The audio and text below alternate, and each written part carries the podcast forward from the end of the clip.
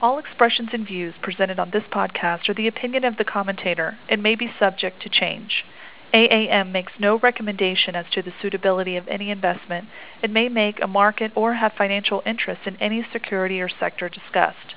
Past performance is no guarantee of future results. Investors should consult a financial professional before making any investment decision. This is the November 6th Peroni report. Futures are pulling back here a bit. Dow futures down a little bit more than 150 points uh, this morning. And that uh, seems to be a pretty normal reaction from the 28,400, a level that has presented uh, some difficulty here in recent uh, sessions.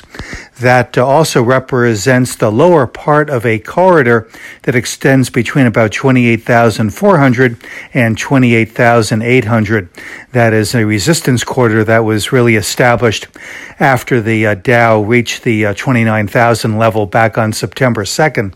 So it is a significant uh, resistance area, not an insurmountable one, but uh, since we still do not know who will be the uh, next president, it could uh, it could combine here to uh, put some pressure on the market and cause consolidation. And that consolidation now, I think, uh, could uh, see the Dow hold at the twenty seven thousand level. So, although that twenty seven thousand level was uh, breached before this uh, rally the uh, snapback and the quality of the recoveries in many of the individual stocks and sectors, I think uh, makes 27,000 still a pretty viable support area. So now we're roughly talking about a range uh, between that um, resistance corridor and something on the downside approaching the 27,000 uh, level.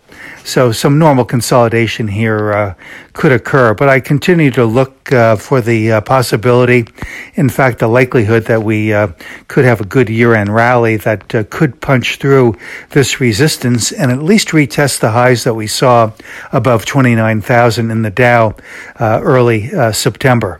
This is Gene Peroni at Peroni Portfolio Advisors.